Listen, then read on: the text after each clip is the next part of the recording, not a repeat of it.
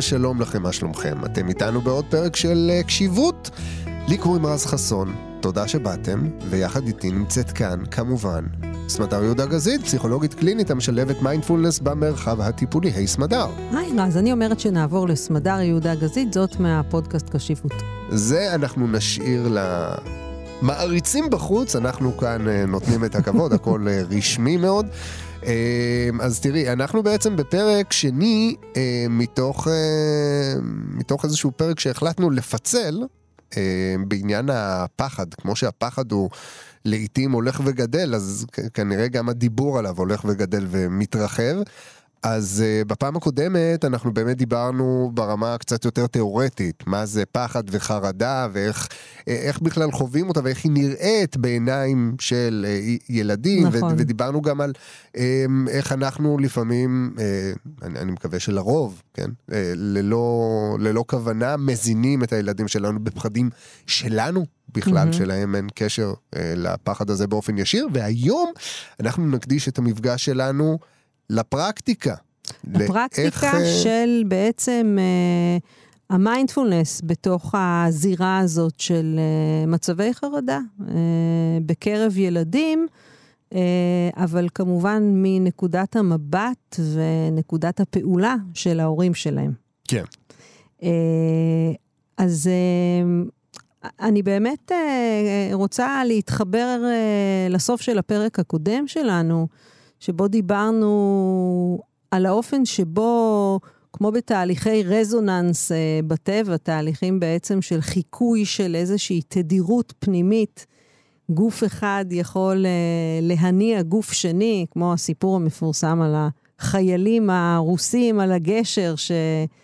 מבלי דעת הם הלכו על הגשר בקצב שבעצם היה זהה לתדר של החומר עצמו, ואז הגשר התחיל להתנדנד יחד איתם. זו תופעה מוכרת בעולם הפיזיקיקה.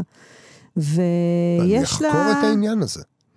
זה, זה תמיד uh, מעניין. זה, לכל חומר בטבע יש בעצם תדר פנימי משלו. אז uh, ממש לא צריך להתאמץ כדי uh, להשתמש בזה כמטאפורה אל uh, עולם החרדה והמפגש שבין uh, הורים וילדים. וכשאנחנו עוברים עכשיו uh, מההלכה אל המעשה, אני אדגיש את, את הנקודה הכי חשובה שסיימנו בפעם שעברה, והיא האפשרות למצוא עוגן איתן uh, בתוכנו. בדיוק אה, כשמתרחשת אותה סופה שיכולה להיות מאוד מאוד אה, טוטאלית של חרדה.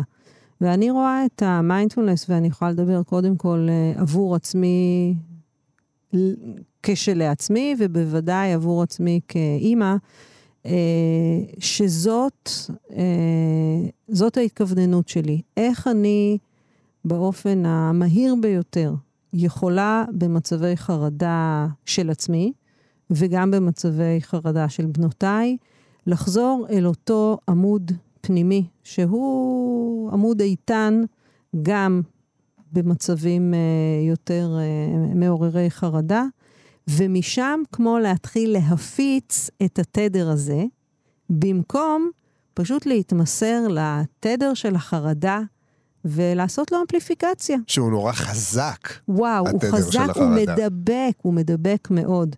ולכן המפתח הראשון שאני רוצה לדבר עליו הוא המודעות. האפשרות שלנו להיות מודעים באופן שאני יכולה להגיד, אוקיי, יש כרגע חרדה. לזהות אותה. שזה מאוד שונה מאשר רק להיסחף אל תוך החרדה. דיברנו על הנושא הזה לא פעם, ולא פעמיים, על ההבדל בין להיות ריאקטיבי to react, שזה אומר שיש אקט שקרה ואתה רק מחזיר אותו חזרה. מגיב לו. לבין להיות responsive, שזה, אין לנו כל כך מילה טובה, אני אקרא זהו, לזה... זהו, רציתי להגיד, מגיב לו. בדיוק, אז, אז אני אגיד, אני, אני, לצורך, ה, ל, ל, ל, לתפארת ההבחנה בין שני המושגים, אני אדבר על ריאקטיביות, שהיא התגובה האוטומטית, לעומת uh, תגובתיות uh, מתוך בחירה, שזה מה שבאנגלית נקרא responsiveness. וזה מושג אה, שככה פגשתי בספרות ש... באנגלית, אה, שמתעסקת בהורות מיינדפולית בכל מיני הקשרים, ומדברים על אה, אה, הורות שהיא רספונסיבית.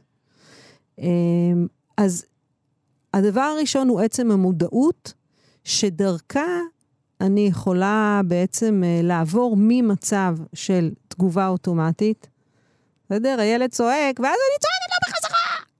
אה, זו דוגמה נהדרת, כן? לריאקטיביות.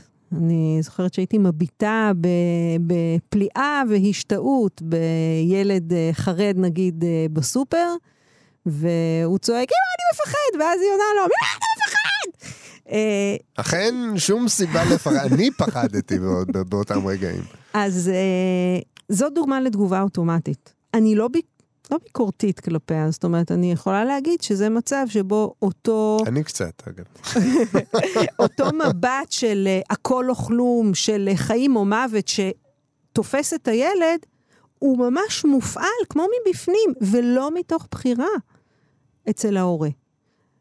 ברגע שאנחנו מכניסים מודעות, אז גוברת הסבירות שנוכל באותו מעמד גם לבלום את אותה נטייה אוטומטית להגיב, שהרבה פעמים היא תהיה בתדר דומה, בטוח תדר מזיק, ולבחור איזושהי תגובה אה, יותר נבונה, כשיש לנו יותר דרגות חופש. הזכרתי גם את העניין הזה שחרדה היא מכרסמת אה, בראש ובראשונה את דרגות החופש שלנו, את האפשרות להשתמש במוח הגבוה שלנו. אנחנו פשוט חוזרים למצב הישרדותי שבו התודעה אומרת, אני מגישה את הדבר הכי פשטני שאני יכולה, כי שאר האנרגיה כדאי שילך לרגליים שלך ולידיים, כדי שתטפל בדוב הגריזלי שנמצא מולך. אנחנו רוצים בכל זאת אה, לבחור, להזרים יותר משאבים אה, אל החלקים הגבוהים של התודעה שלנו. אה, מה זה אומר הורות אה, שהיא רספונסיבית, שיש בה תגובה מתוך בחירה ודרגות חופש? זה אומר שאני קודם כל מזהה את מה שמתרחש בתוכי. ואגב, אני, אני רק אם להזכיר מעט מהרגשות שיכולים להתעורר בנו נוכח חרדה של הילד שלנו, אז חרדה דיברנו, אבל זה יכול להיות תסכול, וזה יכול להיות כעס, זה יכול להיות בושה, אם למשל יש קהל, וכמובן קוצר רוח, שלא לדבר על זה שחרדה של uh, ילד יכולה לעורר בנו חרדות uh, קדומות שלנו, או זיכרונות טראומטיים. כל אחד מהמצבים הרגשיים האלה הוא פוטנציאל uh, להיחטף לאיזשהו סיפור אחר, בעוד אני ממשיכה לטעון שמה שאנחנו רוצים זה עוגן יציב ככל האפשר ברגע הזה ובממשות שלו, שבו יש לנו גם סוג של מרחק מהילד. אז איך אנחנו בעצם מוצאים את העוגן הזה? זאת, ה... זאת השאלה. איך אנחנו מגיעים אליו ואיך אנחנו אוחזים בו? עוד פעם אני אקח את... אה, נקרא לזה דימוי אה, מסכת החמצן, כן? איך אני מחבר את עצמי לעוגן הזה ואז פשוט קושר לה את הילד. אז אני אגיד שהאפשרות אה, להיות עם מסכת חמצן אה, בזמן הנכון, היא לא מתחילה מזה שאני מחפשת פתרון למצב האקוטי. אני רוצה לייצר מערך שהוא יותר רחב מרק מצבי החרדה האקוטיים, גם עבור עצמי ובעיקר במרחב שביני לבין הבת שלי. וזה אומר שאנחנו מתחילים לפתח איזשהו שיח אודות החרדה. אני מסתקרנת, אני רוצה לשמוע יותר, אני יכולה לבקש שהיא תסביר לי איפה היא מרגישה את זה בגוף. אה, ובאופן הזה אני עושה modeling מאוד מאוד חזק של התבוננות סקרנית, של הבחנה בין המתרחש בגוף, המתרחש בחשיבה, האיכות הרגשית, בלי להגיד לה עכשיו אנחנו עושות שיעור במיינדפולנס ויש לנו שלושה קודקודים למשולש, אלא פשוט מלהתקרב בעצמי ולנסות להבין את החוויה. הכלל הברזל הוא שאי אפשר לעשות את זה כשכבר כל הספינה טובעת. צריך להתחיל בקטן. צריך להתחיל עם ספינות נייר קטנות שהם משיתים במים. ולא רק מצבים שליליים, אלא בכלל. ו- וזה גם העיקרון בכלל שהביא את המיינדפולנס אל אה, לב הפסיכותרפיה המערבית. ההבנה שכדי שאדם יוכל לנהל טוב יותר את הדיכאון שלו, את החרדה שלו, או אפילו את ההפרעה הטורדנית שלו, הוא צריך להגדיל את המיינדפולנס בכלל. כלומר, להגדיל את המודעות ואת הנוכחות שלו בחייו הפנימיים ביום-יום. לא רק תכיר את החרדה, תכיר גם איך אתה כשאתה נינוח, תכיר איך אתה כשאתה סקרן, איך אתה כשאתה עייף. אז אותו דבר אנחנו רוצים לעשות עם הילדים כהורים כדי אה, להתחיל ולבנות בסיס משותף אה, שכזה. אה, כשאתה שואל מה בונה את העוגן, אז באמת העוגן הוא גם במעשה, הוא גם בשפה. עצם היכולת שלי להזכיר לעצמי שהנה, הילד שלי כרגע בתוך מערבולת של פחד. זה שונה מאשר להגיד, אין, הוא מתפרק, הוא מאבד את זה. הוא לא מאבד את זה, יש כרגע גל מאוד גדול של פחד. שסוחף ו... אותו. שסוחף אותו, ואני שוב אומרת, הדיוק של השפה הוא לא פתרון קסמים למצבים אקוטיים. אני תמיד אוהבת להגיד, קודם כל, אין לי פתרונות קסם. אין לי פתרונות למצבים אקוטיים. שוב אכזבה למאזינים רבים. שעכשיו עוזבים את השידור. וחבל, כי... אבל... טוב, אבל אני יכולה להבין אותם, זה באמת מאכזב. אה, ככל שאנחנו משכללים את היכולת שלנו לראות את המחשבות והרגשות שלנו ככאלה, כך אנחנו מחזקים את עמוד התווך הזה. וכך הוא גם יוכל אה, להיות לרשותנו כשנפגוש את הילד בלב הסערה. קודם כל, נחבר את מסכת החמצן לעצמנו. וזה אומר שאני יכולה לשים יד על הבת שלי, או להחזיק לה את היד, או לזהות, להגיד, וואו, אני רואה שאת נורא מפחדת, אבל לקחת את השלושים שניות שבהן אני חוזרת לעוגן של עצמי. אני רואה מה מפעיל אותי. אם נחזור למה שדיברנו פעם שעברה, אני רואה שאני רק מתה לישון, שאין לי כוח, ש... אבל אני רואה את זה, אני ולא להיסחף לתוך הפאניקה הזאת, שהמחשבה הזאת גוררת איתה. בדיוק. כי גם אני בעצם נתונה לאותו סוג של סחף, כמוה. שהופך את זה להכל או כלום, ליום הנוראי שיהיה לי מחר, אם עכשיו היא לא תירדם.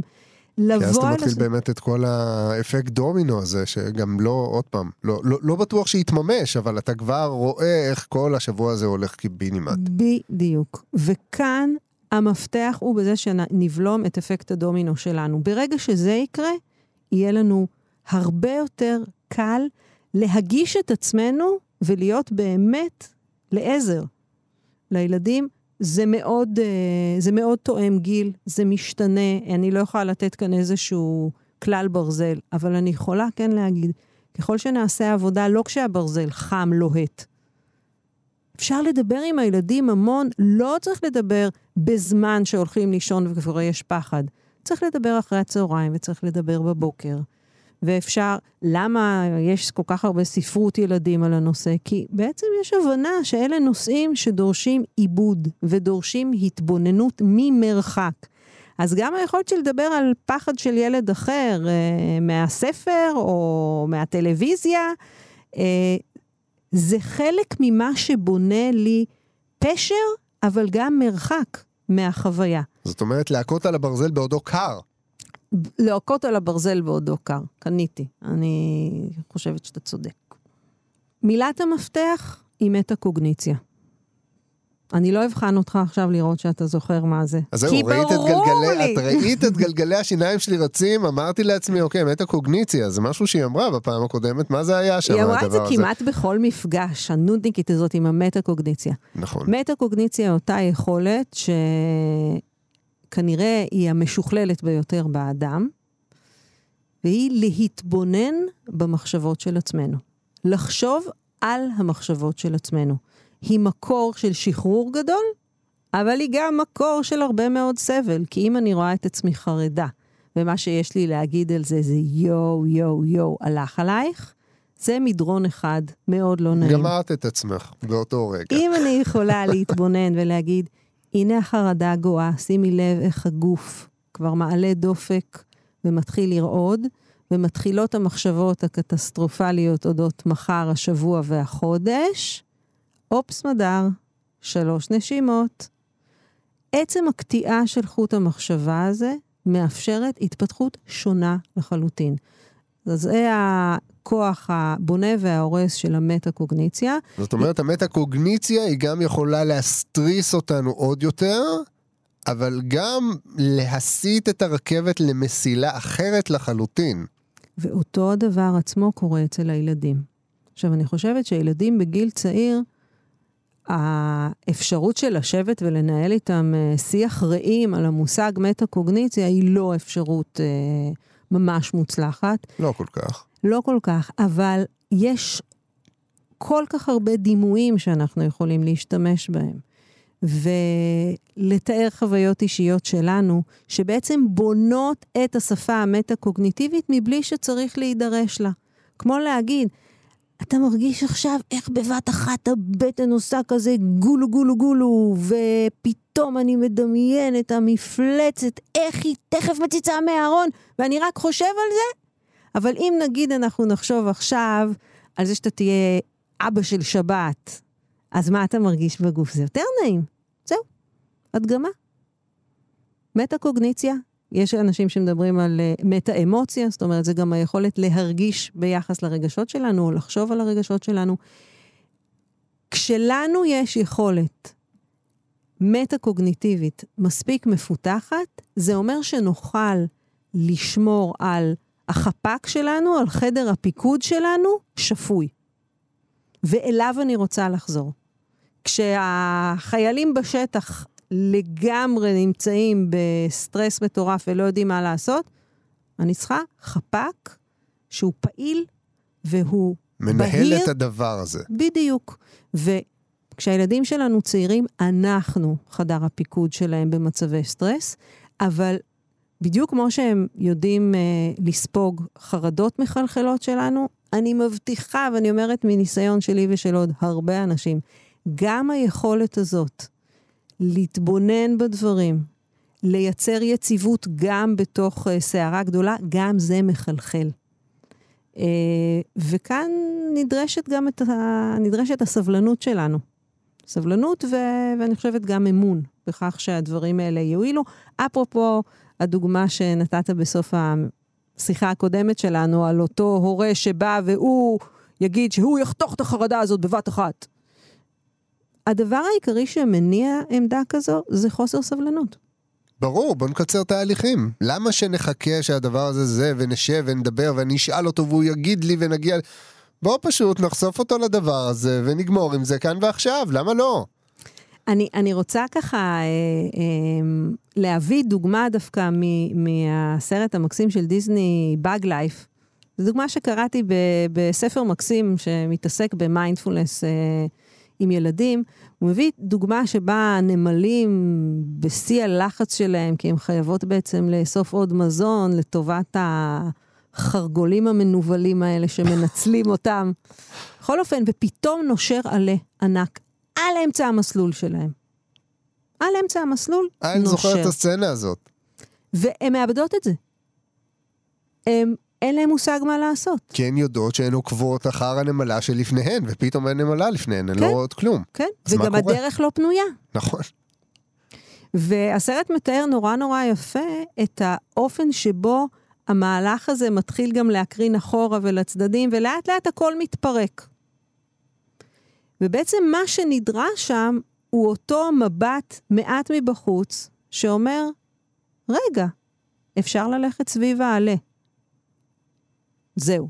מישהו אמר אפשר ללכת סביב העלה, הראשונה תפסה את זה, והכל חזר והכל לתפקד. זרם. אנחנו רוצים להיות עבור הילדים שלנו אלה שאומרים, אפשר להתחיל ללכת סביב העלה. אני זוכרת אחת הבנות שלי, מה שנקרא בלי להזכיר שמות. לא חשוב שמות. לא חשוב שמות עכשיו, ואני סומכת עליה שהיא גם תוכל לקבל את זה בהומור. תמיד היינו אומרים, היא יודעת לקפוץ למסקנות הכי גרועות in no time.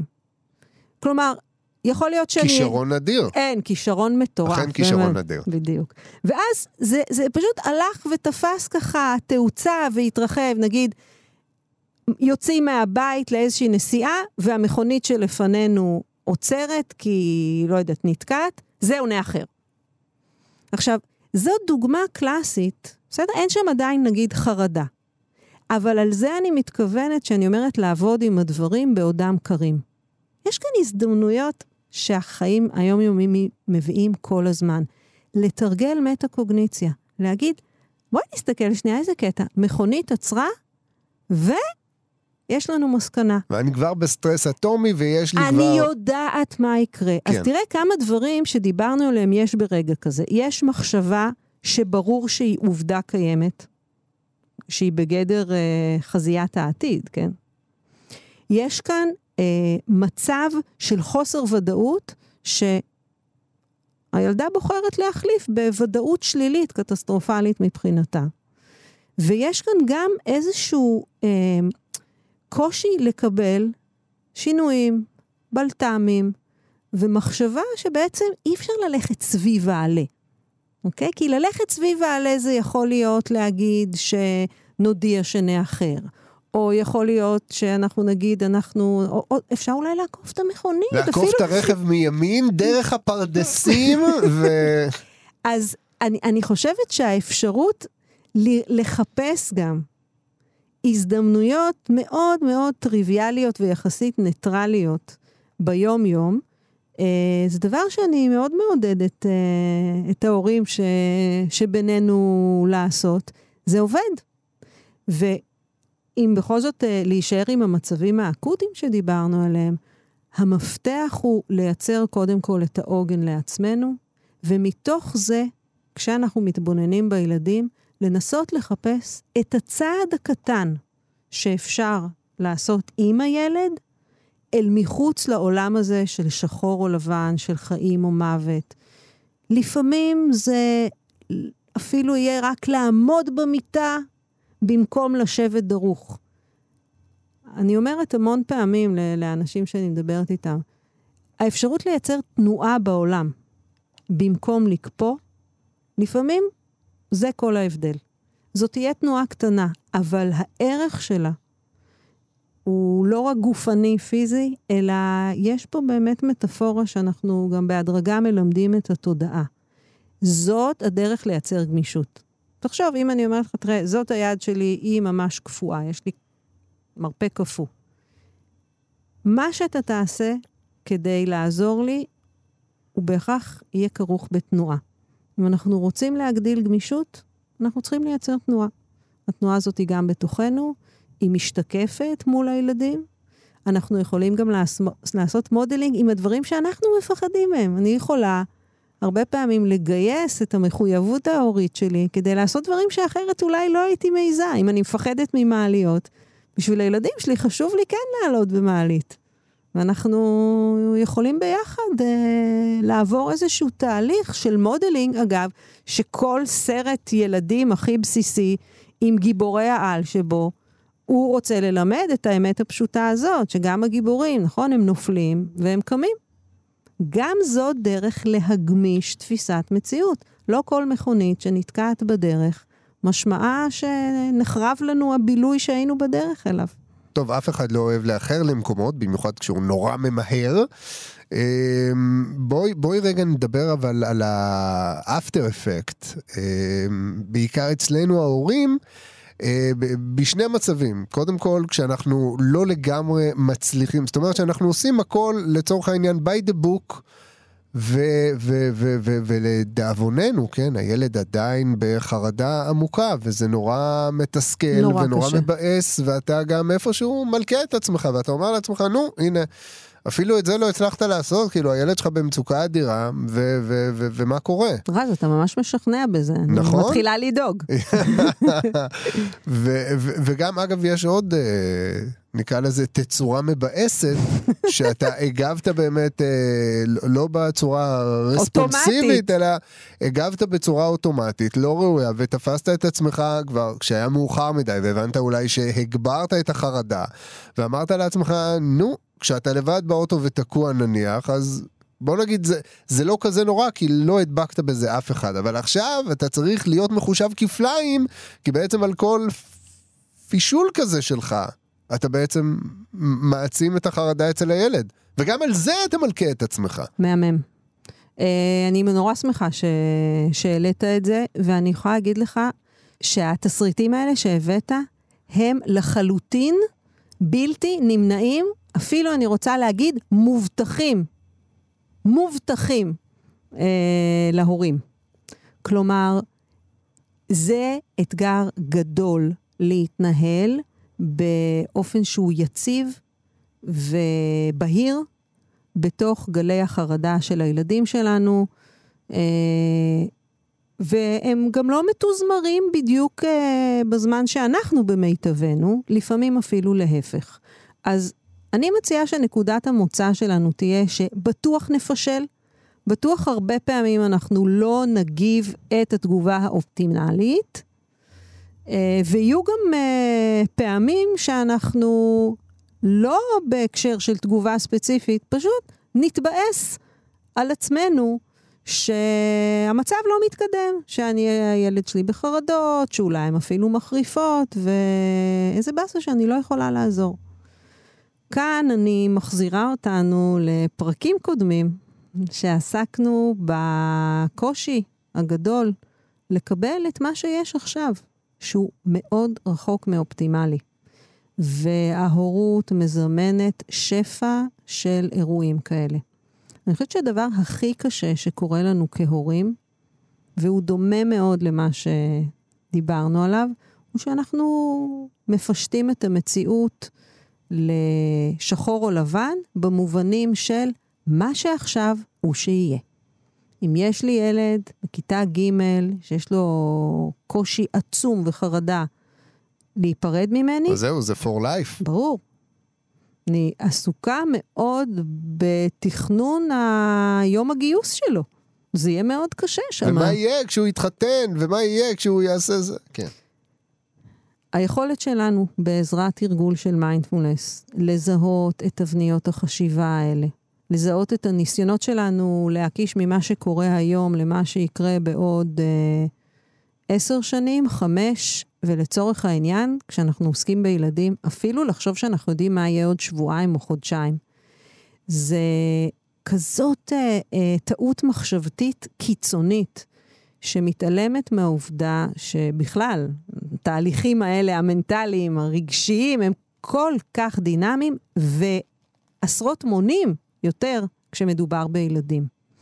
אז יש לנו הרבה עבודה לעשות בדיוק של האופן שאנחנו חושבים על החרדות של הילדים, ולפתח חמלה כלפי עצמנו, ומבט יותר רך, אה, שלוקח בחשבון, כן, אה, אנחנו לא מוקדשים ב-100% לניהול של החרדות, רובנו, של הילדים שלנו, אה, ומופעלים עלינו הרבה עומסים שבתוכם, אם נצליח בחלק מהמצבים לפעול נכון, ואם נוכל כן לשייף את החודים שלנו, שתורמים או אפילו מאפשרים שגשוג של החרדה של הילדים, זה הרבה מאוד, ולעולם זה יהיה חלקי.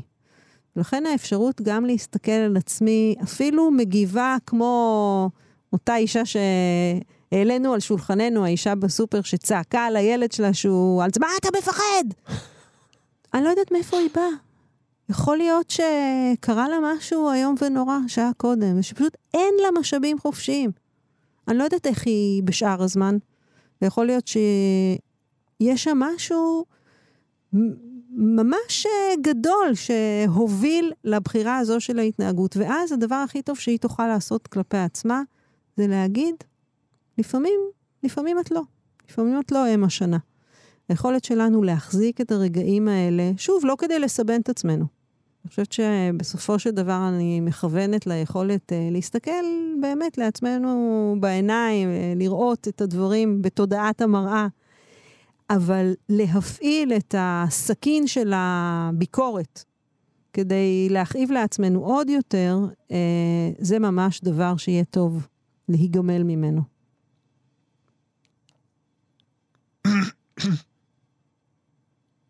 אז חמלה זו נקודה נהדרת לחתום בה את הפרק היום.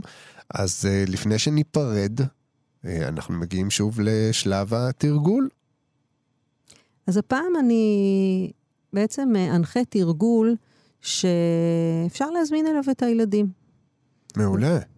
עכשיו, זה תרגול שאנחנו לא שולפים אותו כאיזה פתרון קסם לזמנים של חרדה אקוטית, אלא הוא מתאים, הייתי אומרת, למצבים שיש איזשהו חשש, איזשהו מתח לקראת, אני יודעת אם זה לקראת אירוע או לקראת מבחן, או איזה קושי להירדם, אבל שהוא לא יתלקח עוד... איך אמרנו? בשלב סירות הנייר. בדיוק, בשלב סירות הנייר. אה, תרגול שבעצם מזמין את הילדים להכיר בכלל את המושג הזה של אה, תשומת לב לגוף ולנשימה כמוקד חלופי אה, לחרדות, למחשבות, לדאגות. אז אה, אני מזמינה באמת אה, ככה את המאזינים שלנו קודם כל לתרגל בעצמם, ואם זה מרגיש להם אה, כאופציה טובה, להביא משהו מהרוח של התרגול, או את התרגול עצמו, גם אל המרחב המשותף עם הילדים. אני מאוד בעד תרגול משותף עם הילדים. זה לא, קח תעשה שיעורי בית, אלא בוא נתרגל ביחד. מעולה. אז uh, המיקרופון שלך.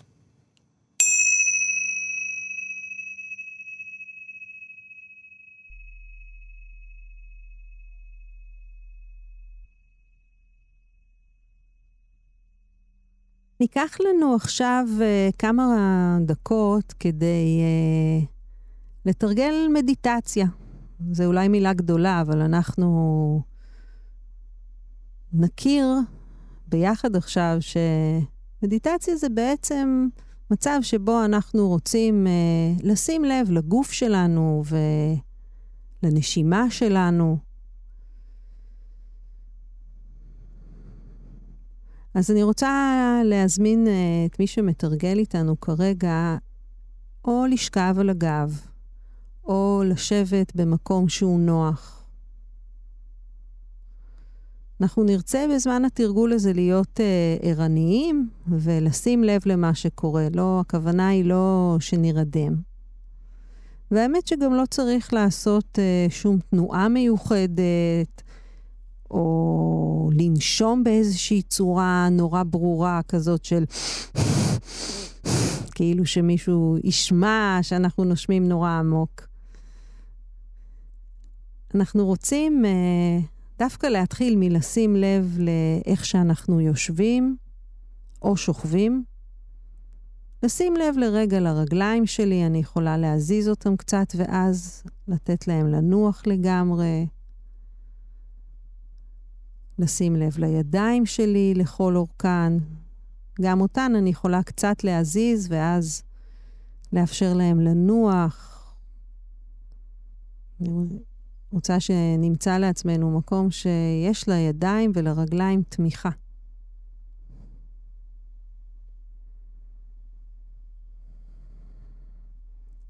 אם הפנים שלנו מאומצים או שהבטן מכווצת, אז בנשימות הבאות נשים לב לזה וננסה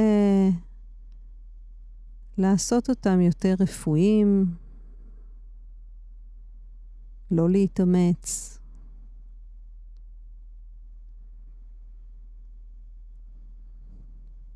ובואו ננסה עכשיו יחד לדמיין שתשומת הלב שלנו היא כמו פנס. ואנחנו רוצים לכוון את הפנס אל האזור של הבטן. ולראות איך כשאנחנו מכניסים אוויר, שואפים, הבטן שלנו קצת מתמלאת, מתנפחת, או עולה, ואז כשהאוויר יוצא, היא קצת שוקעת. לפעמים כשאנחנו מתחילים להסתכל על זה, מיד אנחנו מנפחים את הבטן ומרוקנים את הבטן, ממש מתוך כוונה. אבל אני רוצה לבקש שניתן לזה לקרות מעצמו. אנחנו יכולים דווקא לשים יד על האזור של החזה, או קרוב לצוואר,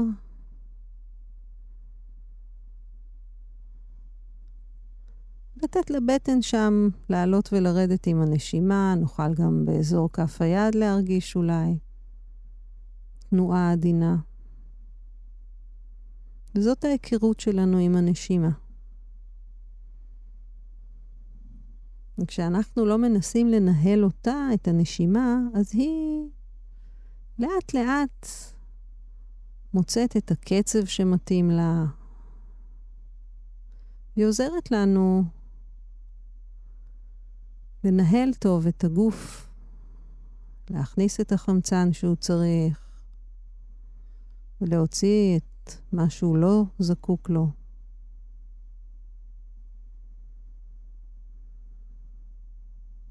נשימה היא משהו שאנחנו ממש יכולים לסמוך עליו.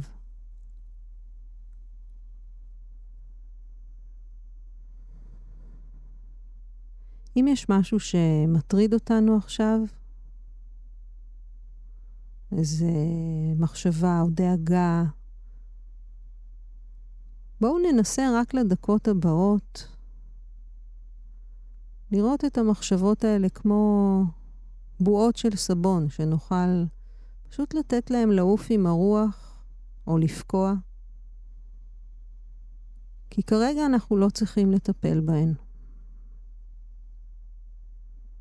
לקחנו פסק זמן. עכשיו אנחנו נותנים לגוף להיות במנוחה, ולפנס של תשומת הלב להיות עם הנשימה.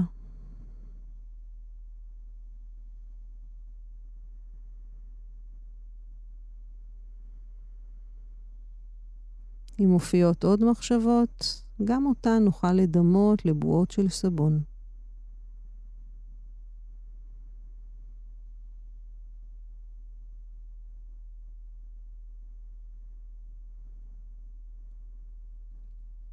לפעמים נוח לדמיין שהם כמו עלים ששתים בזרם של הנחל. אנחנו יושבים לנו על הגדה ורואים איך העלים האלה עוברים להם הלאה.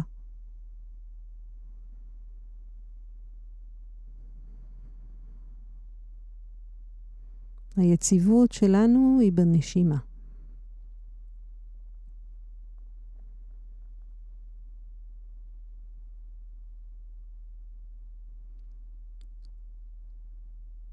בכל פעם מחדש אנחנו חוזרים ומרגישים, הנה שאיפה והנה נשיפה.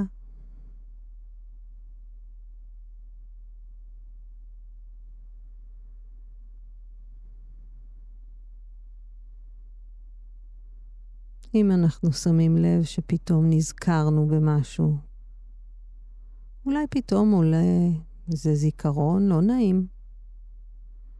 אנחנו לא צריכים לפתור אותו וגם לא צריכים לחשוב עליו עוד. נכניס אותו לתוך בועה, או נניח אותו על עלה שבנחל. ניתן להם להתרחק וניתן לעצמנו לעגון בנשימה.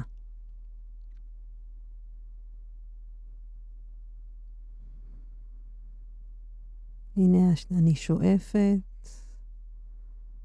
והנה אני נושפת. כל שאיפה היא הזדמנות שוב לשחרר את הגוף ולהניח אותו בדיוק איפה שהוא נמצא.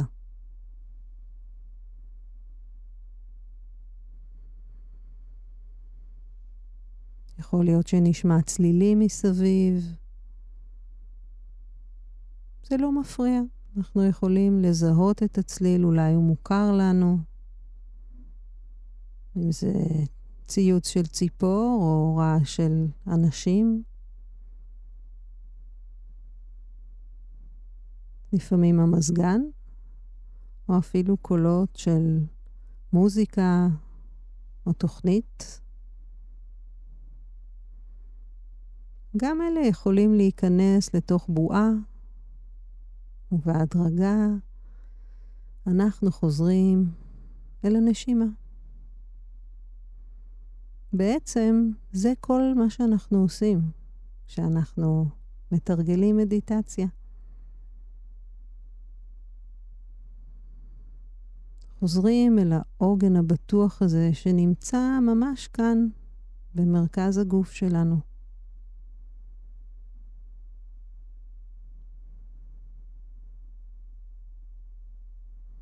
לקראת הסיום של התרגיל המשותף הזה נוכל להניע את אצבעות הידיים, את הבהונות וכפות הרגליים, להרגיש אותם, לתת לגוף להתעורר מהמנוחה הקצרה הזו שהייתה לו. וכשנשמע את הצליל של המצילות, נוכל לפקוח את העיניים, בלי לקפוץ ישר, אלא דווקא ניתן לעצמנו עוד רגע לפני שנעמוד, נימתח אולי, ונחזור לעיסוקים הרגילים שלנו.